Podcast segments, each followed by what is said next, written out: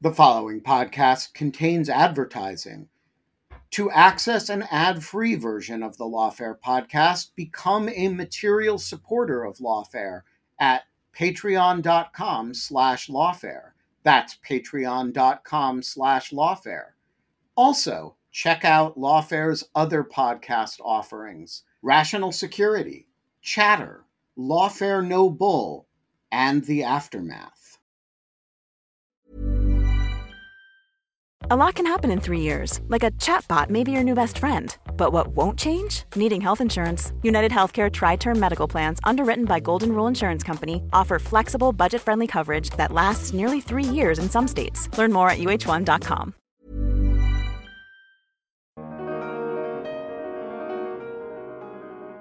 By and large, there's this theory that if you hit Israel hard, then it will compromise. I think almost without exception, it's the reverse. You hit hit Israel very hard, it hardens and it fights back.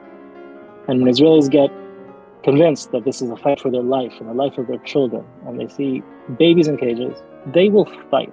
It's part of the idea of the state is that finally there'll be one place where they can defend themselves. The fact that they failed so miserably to defend themselves and their own will just cause them to double down on that, not anything else. I'm Scott R. Anderson, and this is the Lawfare podcast for October 11th, 2023. This past Saturday, the terrorist group Hamas launched an unprecedented raid from the Gaza Strip into southern Israel that left more than a thousand people brutally murdered, most of them Israeli civilians, many of them women, children, and the elderly. Dozens more were taken as hostages back into Gaza. Shocked Israel has in turn responded with missile attacks into Gaza that have killed more than 800 Palestinians and is planning a broader offensive there. And as people search for more information on what's transpired, there are concerns that events may yet spiral out into a broader regional war. One that, among other consequences, might derail efforts at normalization in the Israeli Saudi relationship that have been a major focus of the United States in recent weeks. To discuss these tragic events and their potentially seismic consequences, I sat down with a panel of leading experts, including Natan Sachs, a colleague of mine at the Brookings Institution and director of our Center for Middle East Policy, Dan Byman from the Center for Strategic International Studies, who is also Lawfare's foreign policy editor, Ghaith al-Omari of the Washington Institute for Near East Policy, and Lawfare's own editor in chief, Benjamin Wittes. We discuss the ripple effects the attack is having throughout the region, the role that Iran and other actors may have played, and what it may yet mean for the region and the broader world. It's the Lawfare podcast for October 11th Hamas's attack on Israel and what comes next. Let me go ahead and start with you, Natan, if that's okay. You know, this event is obviously a traumatic one. It's obviously a major event, um, but it's one uh, in a situation, a conflict that's been ongoing between Israel and Hamas um, for many years. And, and I think an initial instinct for some people who casually observe the region is that this fits into this broader pattern of violence. But I think for a lot of Israelis in particular, as well as for many other people around the region, this is a distinctly different event. Tell us how it's being perceived with significance, what role, how it fits into this pattern of past conduct, and what makes it different. Thanks for having me. Um, we're the very first, very early days, so some of the reaction can be emotional and, and maybe hyperbolic, but I don't think it's hyperbole. Israelis believe that the country changed irrevocably on the morning of Saturday. It was a historic trauma. Uh, in sheer numbers, this is the bloodiest day in Israel's history by far, nothing even close. Um, it was the first time since 1948 that Israeli towns or villages were occupied by any foreign force. It was, in fact, the, the bloodiest Jewish day, actually, since the Holocaust. But these were images, even from the very beginning, of a breakdown of the, the fundamental uh, belief in the state's ability to to safeguard civilians at the level at the at the fundamental level. But since then, the days since then and the images coming out are so horrific and barbaric that this really is a trauma, a sort of a national but also personal trauma for the vast majority of Israelis. The images of babies in captivity, uh, you know, taken, kidnapped, um, elderly, murdered, and there's many other things I don't even want to repeat. But the images coming out just now, and the reports coming out just now, as journalists and others are entering the scenes themselves, are, are just unspeakable. They're ISIS-like, and this is very different. So first, the magnitude is completely different. Second, the failure of the Israeli defenses is completely different from the past. And third, the ostentatious, barbaric nature of a lot of this is different. Hamas has a long history of terrible suicide bombings that Israelis know very well intimately, but nothing like this, nothing of this kind of barbarism. All that makes it into a, a really a very different uh, moment. And I think I and others have used sort of the comparison to 9 11, and that can be overstretched. I don't mean to belabor the analogy, there are big differences, but there are also similarities, certainly in terms of the scope. If you compare it per capita to Israel, this actually far exceeds 9 11. Uh, we're talking now of upwards of 900 dead in the first day. Um, and, and that's, of course, in a country much, much smaller than the United States. And that means, from po- policy perspective, I don't mean this just to inflame emotions. The emotions are extremely high and the blood is boiling. But what that means in terms of policy is that there's a completely different demand on the government for action than there was before. Some of that fueled even by vengeance, which is no good, no guide for good policy, but is a very real guide in real life. Uh, but also a sense that all these previous rounds that you were mentioning, it's just intolerable anymore. And so there is a very strong call to go in and topple Hamas, knowing that the price that Israel would pay, and of course that Gaza would pay, uh, will be tremendous. Uh, but if you say again, going back to this analogy, if I told you on 9 10 that the United States would invade Afghanistan or any other country in Central Asia, you would, um, South Central Asia, you would uh, think I'm crazy. By 9 12, it seemed an inevitability. And so again, not to belabor it, I'm I'm I'm quite certain Israel will go in in huge force in the Gaza Strip. I don't know if they'll actually try to topple Hamas. They may decide not to. The captives, of course, are a huge complicating factor, as is Hezbollah. But Israel is in a very different, very different place. Ten million people haven't slept since Saturday, and when they do, they prefer to wake up. So, I really I would caution against thinking this is the old playbook. It's not. Even if now we'll go back to the regular playbook abroad. Israelis are in a very different place and they're not going back. Dan, let me turn to you on this issue that that Natan raised of the intelligence failure. I think two words we're hearing used time and time again in regards to this event. You wrote a really useful piece for Lawfare that went up, I think, earlier this morning, kind of think through what it means to be an intelligence failure, what this might look like tell us from your perspective. I mean, how should we be thinking, uh, looking at this as intelligence failure? What sort of intelligence failure are we talking about, and how does might that inform the Israeli response, or how do we expect from their past interactions with Gaza and other uh, similar sort of hostile actors like Hamas? Might we expect the Israelis to respond beyond what we're seeing already, which is a pretty substantial range of attacks, missile attacks on Gaza? Where is that offensive going to go in the days to come? So let me begin with the caveat there there's a lot we don't know. And obviously that applies in particular to intelligence, which tends to be more secretive. And a lot of the questions to me are yet to be answered rather than out there to see. But Natan mentioned this as an Israeli 9 11. Um, I have a, an Israeli friend who described it as a mix of 9 11 plus the Tet offensive. So it was an incredibly horrible day that was shattering for many Israelis. But it was also a sense of an adversary that, and I want to put myself in this category too, that many observers thought would not be capable of such a massive event. That it's, Hamas simply didn't have the ability to send so many fighters into Israel at once and have them be undetected, to do such a, a large set of rockets um, and missiles on Israel, that Israeli intelligence would have caught this. And we can think of intelligence failures with a lot of variations. Uh, one, of, one of the most basic is simply a collection issue.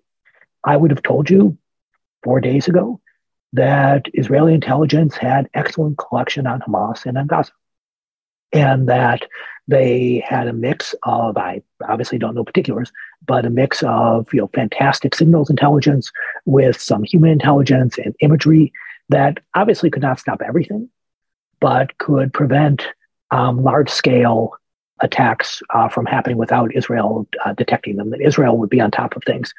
That collection seems to have been missing. Uh, there may also have been uh, failures with regard to assessment in terms of did Israel just assume that Hamas was satisfied with the status quo or at least accepted it, and therefore Israel didn't have to worry about a major escalation? There are questions about the assessments of the effectiveness of Israeli government policies.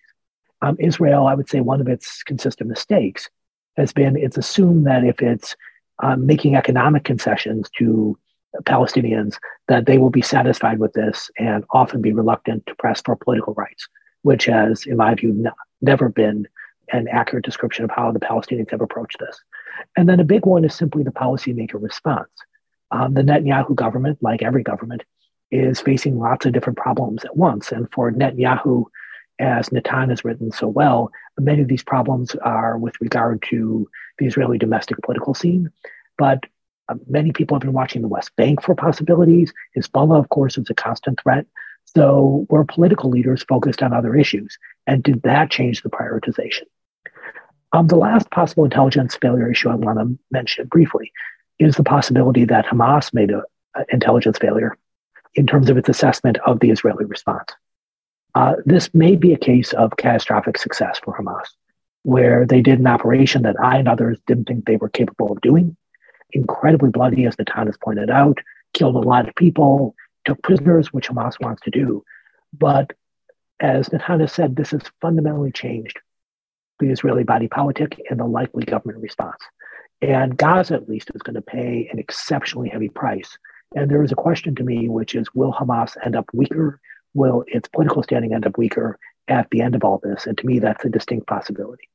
Dan, do you have a sense? Do you have thoughts about where we think this military campaign that's underway is likely to go, or is it simply too soon to tell? Um, you know, there's talk about reoccupying Gaza, which of course Israeli troops left in 2005 at least maybe as a short term basis for dislodging Hamas or perhaps for other purpose or a longer basis. There's a range of other military options on the table. We're seeing a blockade being put already that's being described as cutting off electricity and food and water, in addition to uh, arms and other sorts of uh, more uh, conventional military equipment do you do we know what direction this might go in? Are there any hints from past Israeli strategy on this, or um, is this a new enough phenomenon with a new enough set of objectives that it's hard to know exactly where this where it's going to go beyond what they're telling us thus far? So clearly, we're seeing massive airstrikes and a what's going to be a devastating blockade happening already. So that's begun. The scale of Israel's mobilization to me indicates that a significant ground operation is highly likely. And in the past, Israel has penetrated a few kilometers into Gaza, and that's actually been quite risky and costly for Israel. And they have to worry that there will be additional military casualties, that there may be soldiers who are surprised and taken hostage by, say, Hamas fighters appearing out of a tunnel unexpectedly. But this is not a case of a retaliation for a few rocket attacks with you know, a dozen Israeli casualties. And I really want to stress that the scale of this is so different that I don't think the past is a very helpful guide. And I think Israelis are willing to suffer more casualties, even though obviously this is a country that really values the lives of its own soldiers.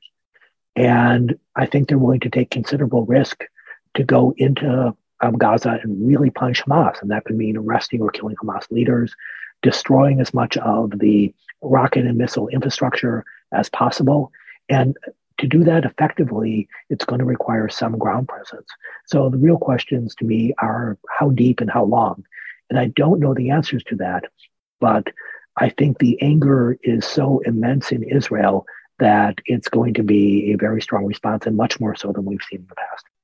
Right. Let me let me come to you next because of course there's another side of this conflict that we, ha- we haven't gotten to touch on enough yet. And of course, there's the Palestinian side uh, the military response we have seen incur a kind of growing number of fatalities uh, in Gaza. I think we hit over 800 as reported by Gaza's public health ministry, um, 4,000 injured, 8,000 fatalities as of a few hours ago, uh, last time I checked, um, which is a, a, staggering number of casualties for, for any amount um, and likely to climb in the days to come.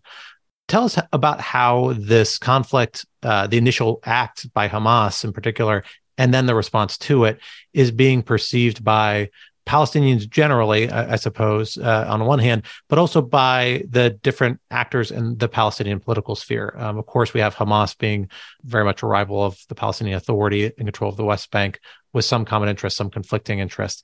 How are they reacting? How is this being perceived? And, and where do you see what, what momentum is this putting on Palestinian politics? What impact is it likely to have uh, in the time to come? Uh, thank you, Scott. Uh, I mean, look, before I answer you, I mean, just just if I may zoom out uh, for a minute. Look, over the last few days, I've seen a lot on social media, on uh, traditional media, people trying to justify what's going on. I explain it. There's no justification for what Hamas did. This is an act of terror, pure and simple. Nothing, nothing justifies the kinds of brutality that we have been uh, seeing coming out in the last uh, few days. So to be very clear, uh, none of this obviously absolves Israel of the need to uh, protect civilian uh, civilians during the conflict, etc. We have to be have moral clarity when it comes on Hamas's uh, actions. Look, why did Hamas do this? I mean, actually, before I get to this, how did the Palestinian public receive it? It is very hard to tell. You know, one of the problems these days is on social media, the only voices you hear are the uh, most extreme voices. Yet, from my experience in, pre- in previous uh, Palestinian Israeli rounds, the initial reaction is euphoria. There's a scene. This is uh, revenge. This is Israel only understands force, etc., etc. There's also selective coverage, and I've seen this on a lot of Arab media, particularly on Al Jazeera. You know, uh, this Qatari-funded uh, media outlet that is full of articles and uh, programs that talking about how humane Hamas soldiers are and covering all of the ugliness. So, but in the initial phases, there is euphoria. But what we have seen in the past, that as the conflict uh, goes on, and here I would agree with both Natan and uh, Dan that we're going to see today, just in the same way that the Hamas attack was unprecedented, the Israeli action will be unprecedented. As the casualties increase, there will be questioning. Of course, there is a problem, a question of what can people in Gaza do about Hamas. That's a different uh, question. But I think we've always seen this uh, shift from euphoria to basically despair. If you want to go to the policy side of it, I believe that you know Hamas had many uh, reasons to uh, uh, initiate this. Some are geostrategic, uh, Saudi, Israel, etc., but some were domestic. And the domestic is primarily they see the Palestinian Authority as a very weak, fragile authority Palestinian Authority is the main opponent of Hamas. They see things in the West Bank as very volatile, as we have seen in the last months.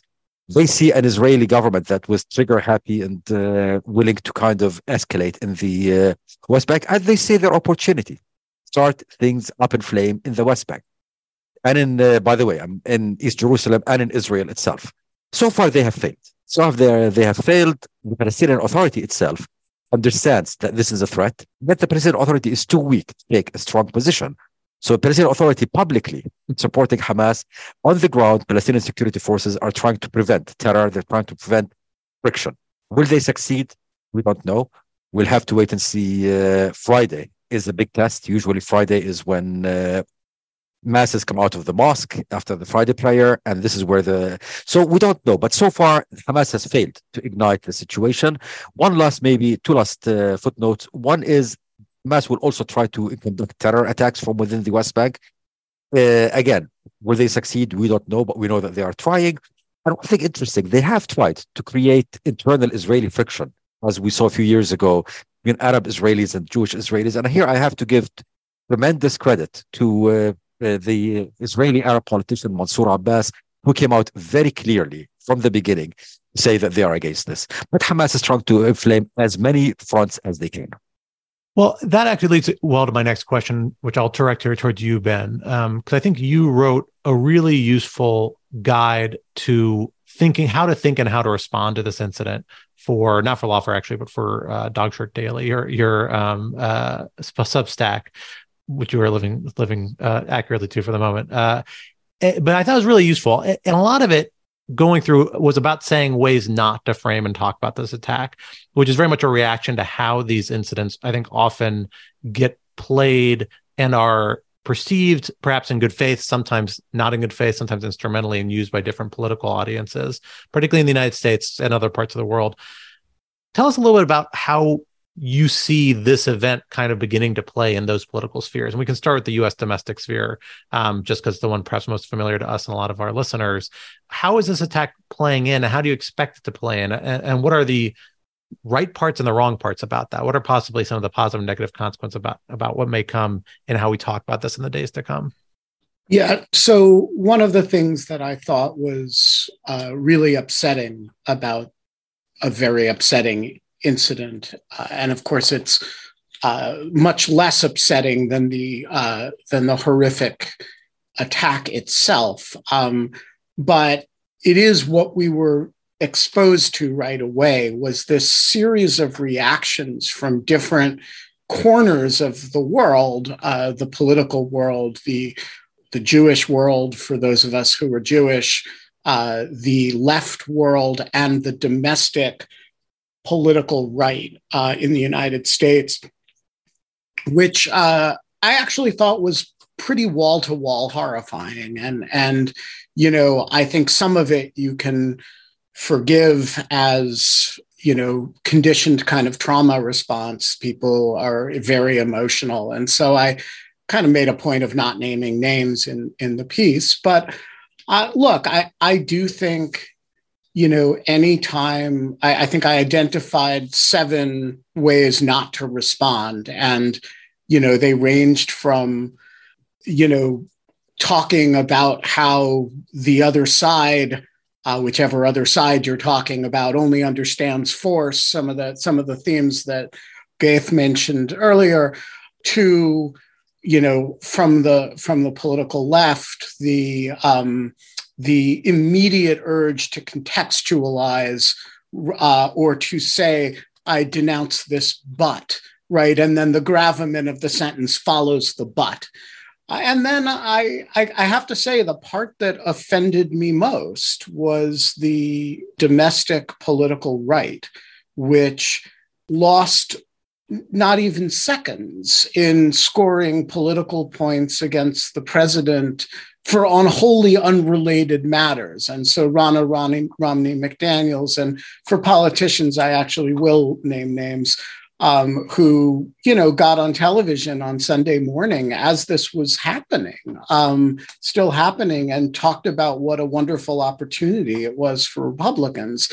Uh, and and so I, I I guess I think that there's a a a grotesqueness about some of the political reaction and different corners of the world will be offended more, I suppose, by different parts of the reaction. But I, I I thought it was amazing how, in the midst of a of this, you know, just just unbelievably horrible violence, which was going to then precipitate, as everybody else has said, and I won't really reiterate, the Israeli response is going to be awful, and a lot of people in Gaza are going to die, and social media was full of the glibest and most most sort of worst point scoring. And so I, I i guess that's what was what was behind the piece just a sense that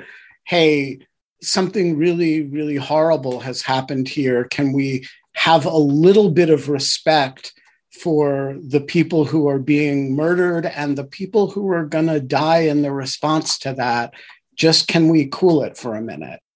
So I want to think a little bit about what this all means kind of moving forward because we've we've got a moment of reaction. I think we've all know there's a lot we don't know, but we're beginning to get signs about the positions that policymakers are taking, that different states are taking, and sense about directions this might go in. Although I think there's still a lot unknown, as Dan and Natan and, and others folks have noted, and some of the ramifications of this, if, if it's a little bit speculative. Natan, I'll start with you uh, on this just to circle back to the Israeli side. This is obviously a major moment of national crisis. I think you we expect to see. I think we have seen in these early days um, what uh, I don't know if there's an American idiom or not, but when the United States we always say rallying around the flag, a sense of national unity and purpose, um, and certainly Israel has a very strong national identity that uh, it's not surprising to see people rally around. But there are big accountability questions here as well, um, which we've already seen hints at from folks, political figures in Israel, questions about particularly the intelligence failure element of it. Um, and some other questions, I think, primarily in the left, but I even made the Haaretz uh, op ed page as I saw, I think, over the weekend or yesterday, uh, making the point that part of this policy tying it to the incredible, very aggressive stance that you see in the Netanyahu government, uh, really the Netanyahu governments, but particularly the most recent coalition government, take on a refusal to recognize Palestinian rights or make concessions to Palestinians on various fronts, and tying in this incident to some extent, without excusing the actual acts being pursued, but to some extent to a broader policy nexus and broader policy debates that have seized Israel really for the last several years and are still in the background a very contentious set of issues, just not at the fore right now. How does this intersect with those broader debates, the Supreme Court debate, the reform debate, the West Bank settlement debate? Um, do we have a sense about how this is going to play with those one way or the other, uh, publicly or among the elites that are making the clearest decisions here? We know Netanyahu has made a call for a coalition government um, with the the last folks who ran the last government prior to his, with no conditions that hasn't been taken up yet. Is that an indicator that there might be less people on the same page than it might appear at first glance uh, when we get to the medium long term policy solutions? Um, it's a great question. Um, I'll try to parse it out. There is definitely a rallying around flag effect. There's no question about it, um, especially from civil society and citizens. There was a very strong sense that the government, the state even, was a bit AWOL. And even the military was AWOL, which is surprising. The military is both very popular in Israel, but also very able.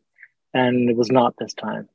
And so the the obvious failure of intelligence, but also preparedness, even even assuming Israel was surprised, the Hamas fighters, over a thousand apparently, uh, met almost met very little resistance. I shouldn't say no resistance. There was real heroism, but they should have met far many more troops. Uh, there is some argument that the troops were partly repositioned to the West Bank because of uh, this is, was a holiday. This was another Jewish holiday on Saturday, and um, and there were settler, rather extreme settlers were were conducting provocations in Palestinian towns. Um, there's a lot there to unpack. I don't know the real answer there, and there will be a huge reckoning. Israel is sort of well versed in this. This will be in 1973 uh, repeat. Everyone knows that the military will not come out unscathed. We've already heard one or two senior officers say that. But there's also, I think, a very widespread sense in Israel that all that is extremely important, but no one's, it's not now. The, right now, there's a war. These are the commanders of the military. They're very able. They obviously failed here, but they're very able. And, uh, and Israel is going to a war very united, especially civil society, as I said. When the state was absent, you see a huge amount of volunteering the ones that have performed absolutely miserably are the current coalition. Uh, they went AWOL. They they were on Twitter and in every studio uh, in the last ten months, um, spewing hatred against the opposition, and now they simply were nowhere to be found. I think the chance for a, a national unity government is a big word for it. It would be bringing in at least Benny Gantz and Gadi Eisenkot. So Benny Gantz is the primary leader of the opposition in the polls, at least, although not the official leader of the opposition and Gadi Eisenkot is a senior member of his of Gantz's party. They are both former chiefs of staff of the IDF, so top top generals, um, and therefore very experienced. And the idea, at least on the table, is that they would join with Netanyahu and the Minister of Defense Yoav Gallant, who's another general, former general, in a small war cabinet that would get authority from the broader security cabinet. And by doing so, would circumvent especially the two very far right extremists, Itamar Ben Gvir and Bezalel Smotrich, especially the former, who who is just obviously unfit for the job, on top of being a heinous human being. That I think is quite likely. There's a clear call for it. There's a clear demand for it. I think Netanyahu also feels it would it would allow him to conduct the war in a different way in both directions. It would give him cover if he does not act as hard as the public wants, but also give him cover if he does. I think that is going to happen. I don't know if Yair Lapid will join. He's been demanding that Ben Gvir and Smotrich be removed from the cabinet. But I think at least Gantz and Eisenkot, I think it's very likely that they join. And I think from the Israeli public perspective, that would be very welcome. There are many people who are calling for Netanyahu to resign. There, of course, were people calling for him to resign before this happened. I wrote a piece years ago now uh, saying that the political end of Netanyahu was nigh. After that, I vowed I would never say that again. So I'm not saying that. But other people might say that he's a Golda Meir. Golda Meir was the prime minister in 1973. She actually won the election at the end of the war. The elections were postponed because of the war. She won the election, but she had to resign very shortly after. There seems to be something just untenable about the leadership that, that let this happen continuing. I could be wrong. He's a political magician but again, all that, there are exceptions. There are people saying that already now, but mostly everyone is saying all this, the knives will be out, but they're not out right now. Right now, we all need to fight together. And you asked, you asked about the broader issues. Um, so on two issues, on the demonstrations against Netanyahu, they're on pause, and against part of what I was saying, and the, the same protest movements mobilized to bring food to the south, to to help, to do a variety of different things. Um, but they've they've postponed that, and there's an understanding that, of course, the judicial reform and all that is on pause as well. The, the government, the country is dealing with exactly one thing right now, a very complex thing, which is the war. On the Palestinian issue, that's hard to say. I think in the long term, this may cause some kind of reckoning. I think this idea that the West Bank settlers were a hindrance here for Israel's preparedness, that may carry some weight. But by and large, the big thrust of this is not going to be, oh, you know, we really should have been more lenient to the Palestinians, or how did we neglect this? This will have some of the worst effects on people's psyches. They will see truly ISIS like behaviors. I don't want to spell too much out, but what we've seen the past day is beheadings and not of adults, let's just say that. I mean, just ISIS, the worst kind of ISIS like behavior. This does not cause any empathy among anyone, I should say. And even if rational people would say, therefore, we should seek political arrangements, what this will cause, first and foremost, is a demand to go after them, kill every last one of them, of the Hamas people. And then, unfortunately, I, absolutely tragically, this will incur huge cost on the Gazans who live around the Hamas people, and the Hamas people are hiding among them. That's where it's going to go right now. Where it goes in the future, you know, history can have pendulums. We'll see, and, and maybe this will cause something in the future. But by and large, there's this theory that if you hit Israel hard, then it will compromise. I think almost without exception, it's the reverse. You hit hit Israel very hard, it hardens and it fights back. And when Israelis get convinced that this is a fight for their life and the life of their children, and they see babies in cages, they will fight. That's part of the idea of the state is that finally there'll be one place where they can defend themselves. The fact that they failed so miserably to defend themselves and their own will just cause them to double down on that, not anything else. Quality sleep is essential. That's why the Sleep Number Smart Bed is designed for your ever evolving sleep needs. Need a bed that's firmer or softer on either side? Helps you sleep at a comfortable temperature? Sleep Number Smart Beds let you individualize your comfort so you sleep better together. JD Power ranks Sleep Number number 1 in customer satisfaction with mattresses purchased in-store. And now, save 50% on the Sleep Number limited edition Smart Bed for a limited time. For JD Power 2023 award information, visit jdpower.com/awards. Only at a Sleep Number store or sleepnumber.com. Life is full of what ifs. Some awesome, like what if AI could fold your laundry? And some well, less awesome, like what if you have unexpected medical costs? United Healthcare can help get you covered with Health Protector Guard fixed indemnity insurance plans they supplement your primary plan to help you manage out of pocket costs. No deductibles, no enrollment periods, and especially no more what ifs. Visit uh1.com to find the Health Protector Guard plan for you. Hey, Lawfare listeners, Ben Wittes here. Want to tell you about the first time I got a report from the folks at Delete Me.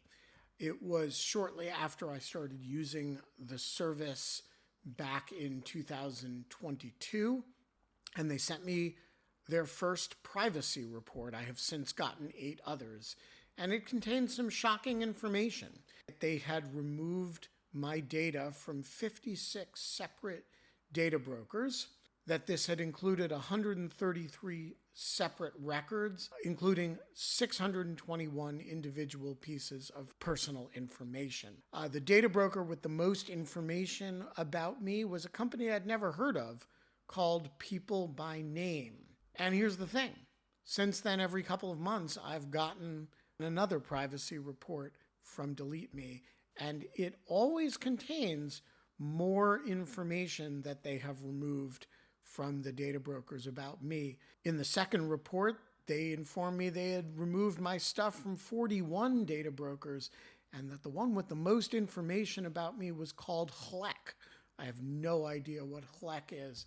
So the other day, I got my latest report, and it includes 15 more data brokers with my personal information, 113 pieces of personally identifiable information, Big culprit this time is something called My Life. Well, I want to tell you that they don't have my life anymore.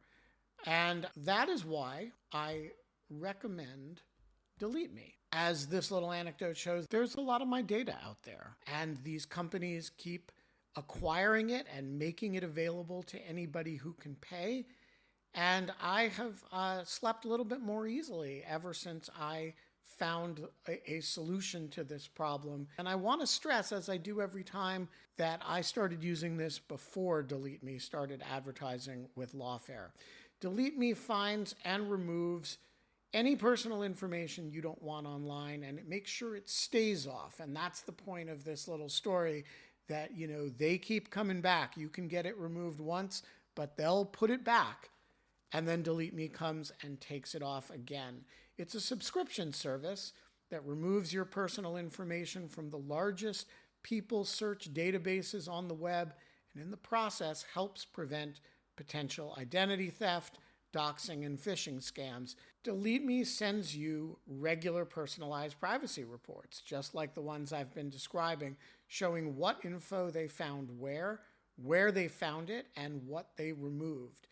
And critically, as this story reflects, it isn't just a one time service.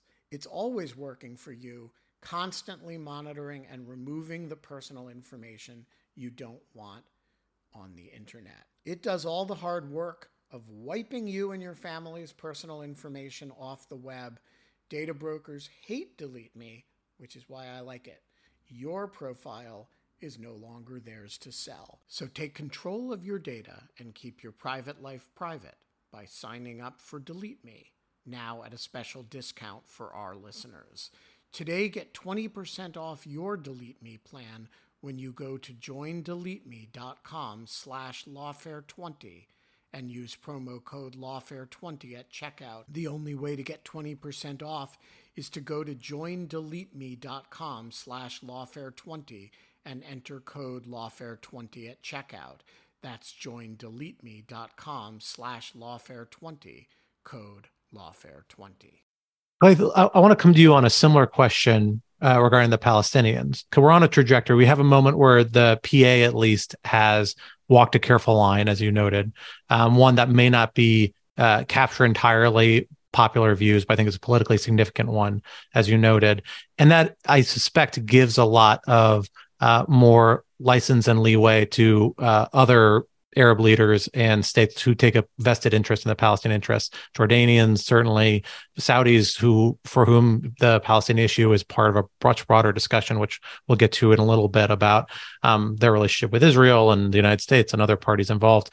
But how sustainable is that? Is that outcome um, if we, as we see the offensive progress. You know, we are also already seeing pretty horrendous uh, civilian costs in Gaza, um, and particularly if a blockade extends for an extended period with cutoff of supplies, food, medicine, it, it could get much worse. Where do we have a sense of where the tipping point is, how accessible that will be, and what's on the other side of it? It doesn't seem likely that you know the PA or frankly many Arab governments in the region are going to rally around Hamas by any sense of the, stretch of the imagination. But how they how do they reconcile? I think opposition to the, what Hamas has actually done with opposition to how the Israelis are responding. And what will that mean for broader regional relations for Israel, for Jordan, for the Palestinians? You know, just to make it even more complicated than what you have just described, this is all happening in a context of intra Arab uh, rivalries and intra Arab tensions. So, uh, you know, uh, look, today the Arab world is really split, I would say, between uh, three, maybe three and a half approaches you know, you have some of the traditional approaches. Jordan, Egypt, these are countries that have an actual national security interest in the development of these issues. These are countries bordering Gaza, bordering the West Bank, who really want to just uh, calm things down because they are afraid of the spillover uh, uh, effect. You have countries which are egging on Hamas. You know, again, uh, you should look at the Qatari statement see that blamed basically Israel for everything. Um, you have very interesting. We saw two uh, different Arab approaches, UAE and Bahrain, partners in the uh, Abraham Accords, who came out fingering uh, specifically Hamas saying you're responsible. And then you have Saudi Arabia, who uh, aspires to lead the Arab world, and as you noted, is already in the mix of a complex negotiation with the US and uh, Israel, which is playing hardball. Um, and I think these elements will fight among one another. We do know that for all of these actors, the uh, interest that they understand the more that we see images of that Palestinians, the more that the human suffering in Gaza increases, the more that their political, internal political uh, oppositions will play it out. You know, I mentioned about next uh, Friday in the West Bank. I'm very closely watching next Friday in Amman for them because uh, I've seen calls from the opposition, from the uh, Muslim Brotherhood, etc., to go on massive demonstrations, which inevitably turn against uh, the uh, government. And I think though this is where there is a dissonance. I think everything that I mentioned so far fits the old playbook. As I think was noted, we are going into uncharted territory. But I think some of these Arab countries will have to make very, very difficult uh, choices. I think they will have to deal with a situation where is going to be much more uh, extended than in the future. And by the way, this is where the US comes in. And I'm sure we're going to talk about this uh, later in terms of how do we engage with our, our Arab allies to help them navigate this, but also to pressure them to take a responsible position. For the PA, I believe that ultimately it will all hinge on whether or not things on the ground deteriorate. But this hinges on two things. Hinges first, first and foremost on will we see disturbances in Jerusalem? Will be things see happening in the Aqsa Mosque, uh, Haram al-Sharif, uh, the Temple Mount, that usually are a rallying cry, and whether or not we see the Palestinians in the West Bank themselves being massively impacted, uh, whether through Israeli military action or through settler violence, which is another element that has been uh, building things up. All I have to say on this one is that the Palestinian Authority is so weak today that its options are very, very limited. So I am very worried as I look at how these countries, whether it is the Palestinian Authority or Arab countries, can deal with that. I see no good options for them. And the longer it goes on, the more uh, cornered the let's say the more rational actors will be, and the more emboldened, the more inflammatory actors will be. And while we're on this topic, let let's just touch on on this question of the expansion of the Abraham Accord as well, which was the big regional issue going into this horrific event, and which many people have tied the links between Hamas's action to an effort to disrupt. Uh, although I think lots of people have made the case now that uh, this actually underscores, particularly insofar as this was an act motivated or facilitated by Iran, underscores the common interests of Saudi Arabia and Israel in the region. Do you have a sense about how this is likely to, or how do you think this is likely to impact the perception of that arrangement uh, and its political salience moving forward, um, particularly, I suppose, from I guess would be the Saudi perspective primarily at this point, although potentially other uh, states that are in the mix, including existing accord partners. First of all, we are are at the early stages. I mean, I've been tracking the evolution of Arab diplomatic positions since Saturday. The first statements were kind of off the shelf uh, uh, statements. We saw the evolution. What I've seen so far with the Saudis, and this could change, is that they are actually using this opportunity to burnish their pro Palestinian credentials. Uh, Mohammed bin Salman, the crown prince, uh, called, I think, Sisi, King Abdullah of Jordan, and uh, others. And in the Saudi readouts, it was always, he emphasized the rights of the Palestinians, protection of the Palestinians, etc. So they are using this to burnish this, and in some ways, to kind of indirectly respond to all of those who were saying, oh, you were willing to sell the Palestinians down the river. My own assessment that once violence ends, once the war is over, the fundamental interest that drove uh, Saudi Arabia to uh, engage with Israel, whether vis-a-vis Israel itself or whether vis-a-vis the United States, will not have changed. Uh, what we're seeing will be, from a Saudi perspective, blip, a blip that they might use to burnish their credentials. But ultimately, I don't see anything that will come out of this that will fundamentally alter the equation from a Saudi read, at least. So there's one other big state in the regional calculus we've just barely touched on, but Dan, I want to come to you on that, and that's the Iran question. You wrote a really interesting and useful piece in, I believe it was foreign policy. I could be wrong. Correct, correct me if I'm wrong, but I think it was in foreign policy about uh, Hezbollah's role in all this. We've seen uh, some very limited exchange of hostilities with Hezbollah in northern Israel from southern Lebanon, presumably Hezbollah, I should say, but from southern Lebanon to with northern Israel in the last few days, but n- nothing concentrated. Um, some signaling that it might be related to an effort to deter a more significant Israeli campaign into Gaza. Hezbollah obviously has a close relationship, I think, in many ways, by most measures, closer to with Iran than Hamas does, but they both have relationships. And a lot of people are asking this question of what was Iran's role in this Hamas operation. tell us how you're viewing this issue right now. How should we be thinking about this question, which I think most would agree there's no clear answer on yet? And how does Iran seem to be responding to this incident insofar as, well, regardless of whether it was or wasn't directly involved in helping to plan it? How is it entering into Iran's strategic calculus in terms of its reaction in the region? So let's start with what we do know. Iran has uh, provided a wide range of weapons to Hamas and the Palestinians. Iran has provided money to Hamas, and Iran has trained uh, Palestinian fighters.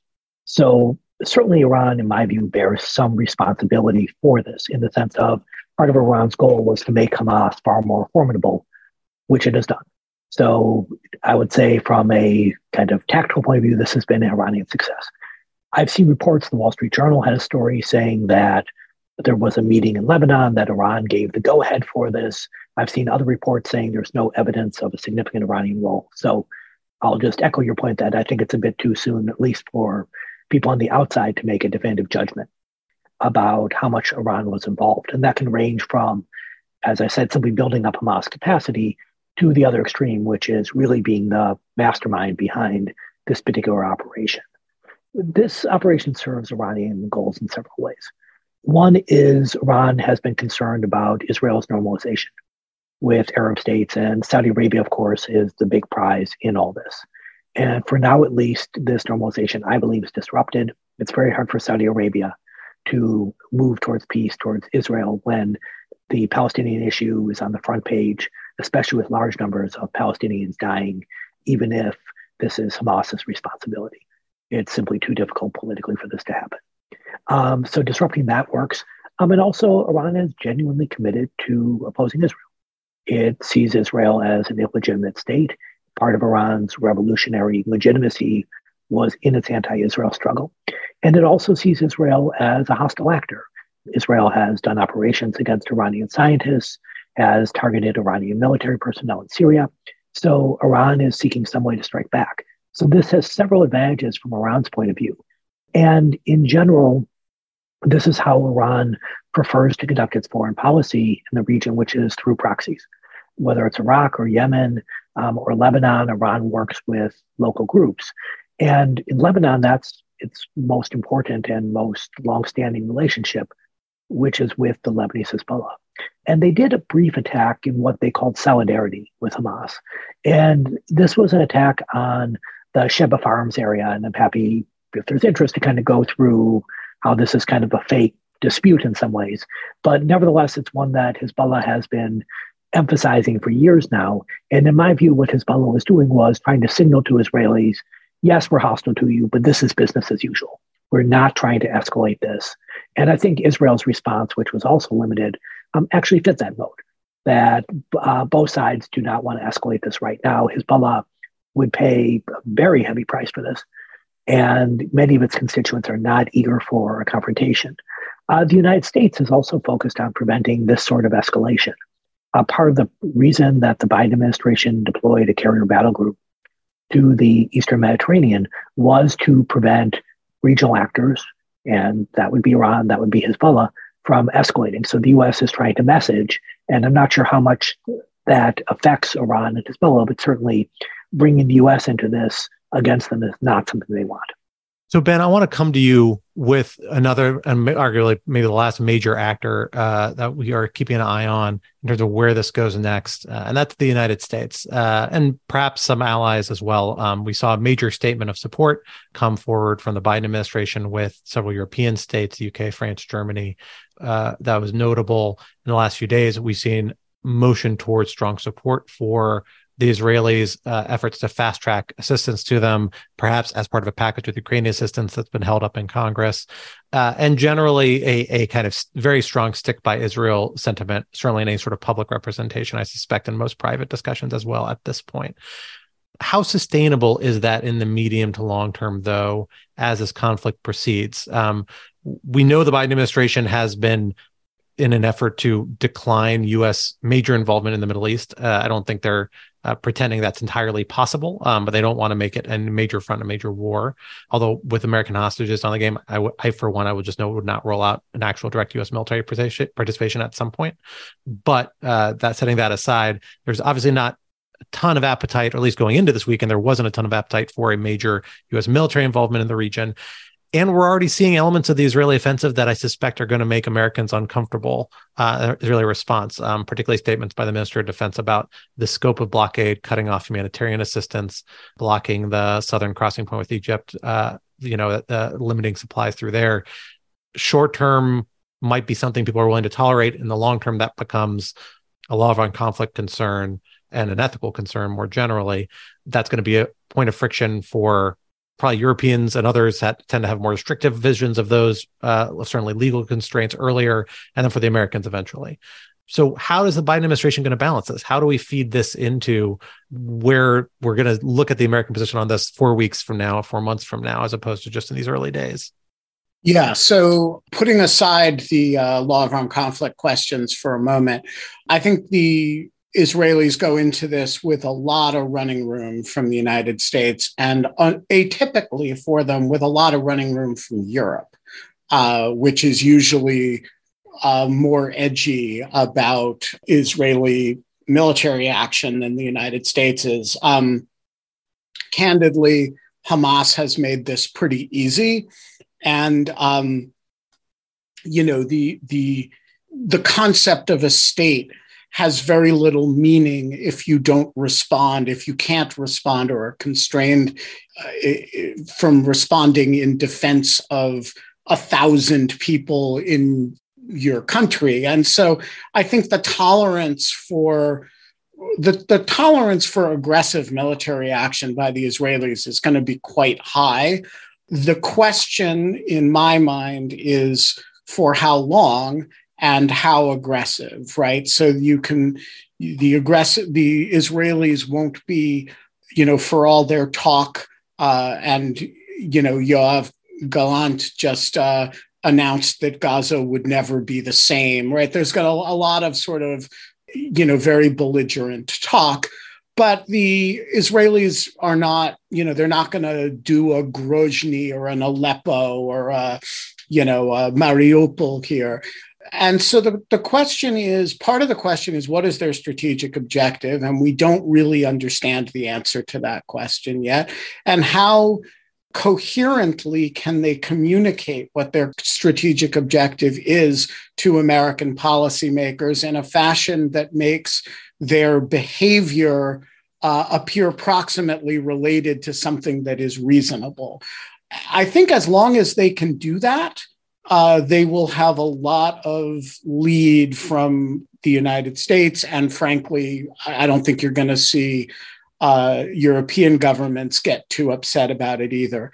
Here's the problem uh, actually defining a reasonable strategic objective that you can achieve without civilian death on a scale that is actually morally unacceptable is extremely difficult. And so you can do the first week and a half looks very much like the same, irrespective, right? You're hitting targets with Hamas leadership you, and weapons systems. You're killing or capturing people. There, yes, there's civilian casualties, but you don't seem to be targeting civilians. You seem to be targeting uh, uh, legitimate military targets. And then you've done all you can do in that regard. And what do you do then, right? Do you go house to house and street to street, street by street? Do you try to free hostages, which will involve getting a lot of people killed?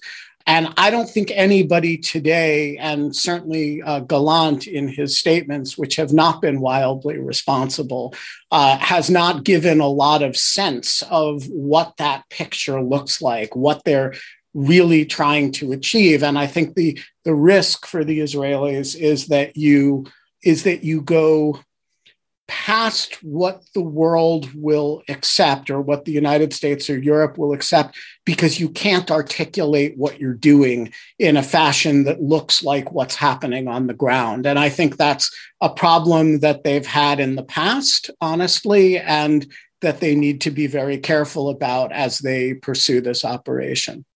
And do you want to add something here? Yes, I'll just note briefly um, there's a principle of proportionality that Scott, you and Ben and other lawfare experts can talk about in great detail. Uh, but there's also an Israeli broader strategic goal of deterrence. And because Israel is casualty sensitive, uh, that means that if Israel notionally takes 10 casualties and Hamas takes 100, um, in the past, both Hamas and Israel saw that as a Hamas victory. And so for deterrence to work, the ratios had to be wildly skewed, had to be extremely high in the Palestinian end uh, compared to the Israeli end. Given the staggering death toll in Israel, what a deterrence level uh, sort of casualties looks like, what to say, okay, Hamas has now felt so much pain, they won't think it's worth it. That's a really difficult question. And so I worry that in Israeli efforts to restore deterrence, that this question of proportionality will go out the window and we'll see a lot of suffering. Yeah, needless to say that that concept of deterrence is a hard thing to square with exactly that proportionality principle, necessity, humanity, and the things that enter into the law of armed conflict. And there's a recurring problem with kind of different past Israeli military operations and might be here as well that uh, push the envelope and lead to a lot of the disputes between Israeli and international legal experts about where the exact line is for some of these things. And and let me just add to that that you know it may actually be impossible to act effectively in Gaza in compliance with the notion of proportionality. And this is uh, for two reasons. One is just related to the population density of Gaza, which is one of the three or four most population dense places in the world. And the second is the way Hamas positions itself within a civilian population. And that that actually creates, you know, it, it creates a problem that is very, very difficult to uh, work your way around. How do you behave in a fashion that is proportional uh, under those circumstances? And the uh, and the Israelis have never figured that out. We've only got a few minutes left, but in the last few minutes, uh, you all have been watching this conflict very closely, as many of our listeners will be. What should we be looking for? What is the main thing, or one of the main things you're looking for in the next week or two to give us a sense about the trajectory of where things are headed, some of the bigger measures, indicators, whether it's military operations, political reactions that you think are significant that you're on the lookout for. Ghaith, let me start with you because I know you have to run quickly. Then I'll go to Dan and Natan and then finish with you, Ben.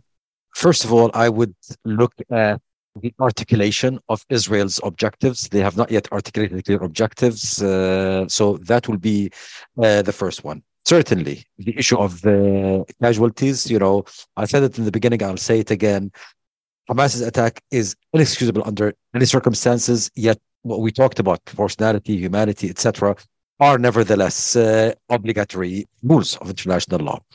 I will be looking at the intra-Arab dynamics. Would the uh, countries that have targeted, that have pointed out Hamas, will they rally uh, diplomatic support around them? Will we see Jordan and Egypt and others join that, or will they be uh, isolated? And finally, when we get to the point when we're talking about de escalation, who will lead in the region de escalation? Will it be led by countries sympathetic to Hamas, like Qatar and uh, Turkey, or will it be led by uh, uh, Egypt and uh, with the support of the UAE, etc.? Because that will ultimately determine if Hamas ends this round with a political win or with a political loss. Dan, what will you be looking for? Uh, so I, I, there are a lot of things I'm going to be focusing on, but let me uh, emphasize one issue for now, which is hostages. There's a huge number of hostages. And this complicates day to day military operations. You have to worry that if you do a strike on a building, that you're going to kill your own people. Um, and there's also a broader question of the hostages being used as a threat for deterrence, that if Israel goes in or if Israel starts to really hit Hamas hard, that it starts to execute hostages. Another game changer, which I would add for us to think about, is there are American hostages.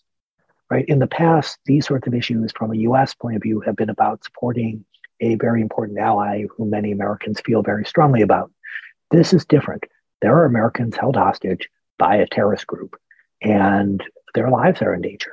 And this has to, this will complicate the broader US response and is going to be a huge issue, especially when names are named. We start to see families talking to media about their loved ones, demanding the Biden administration do something. So, this is to me something the United States hasn't had to deal with in the past. in this sort of conflict, but we'll have to this time. Natan, how about you?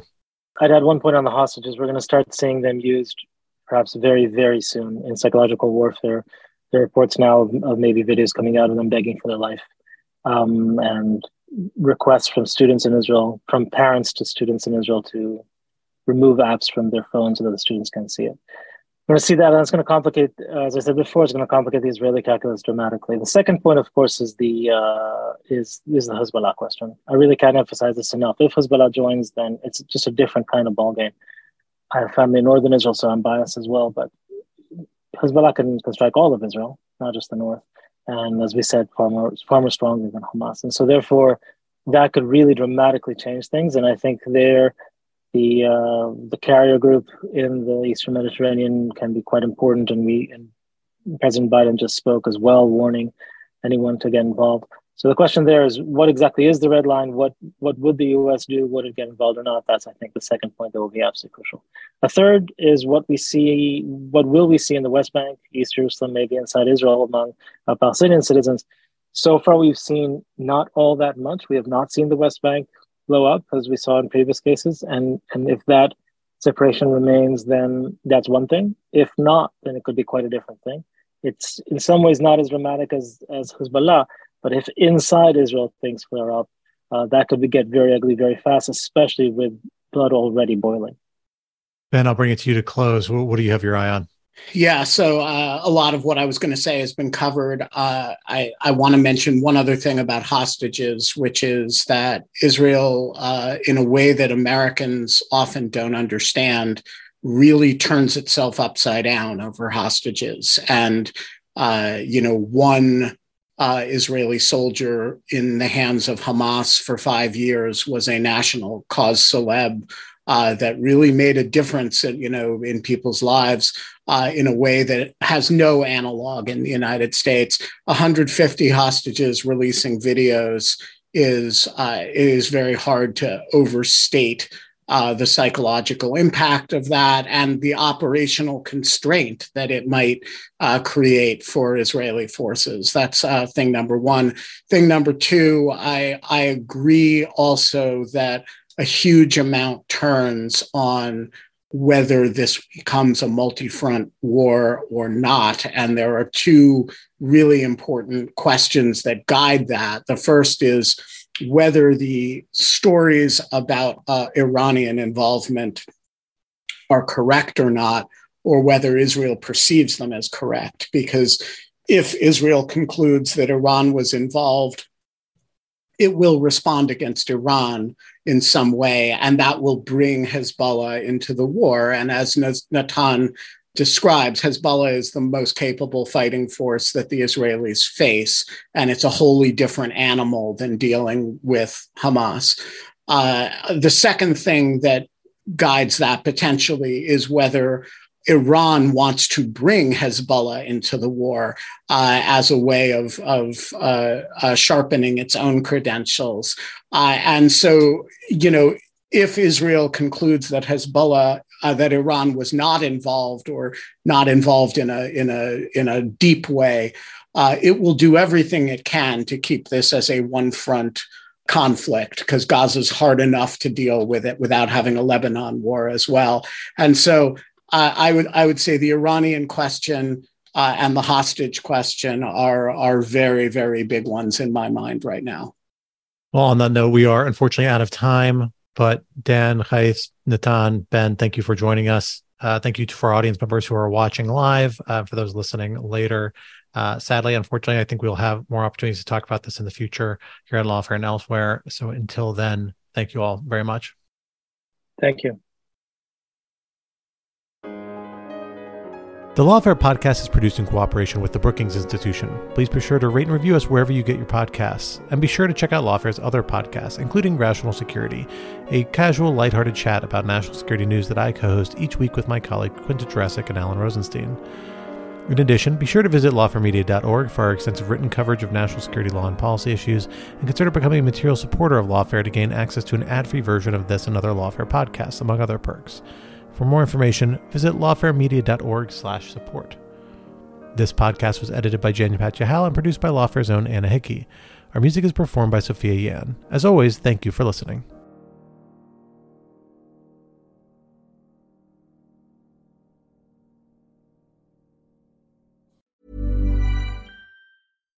Why don't more infant formula companies use organic, grass fed whole milk instead of skim?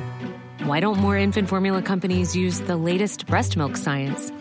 Why don't more infant formula companies run their own clinical trials? Why don't more infant formula companies use more of the proteins found in breast milk?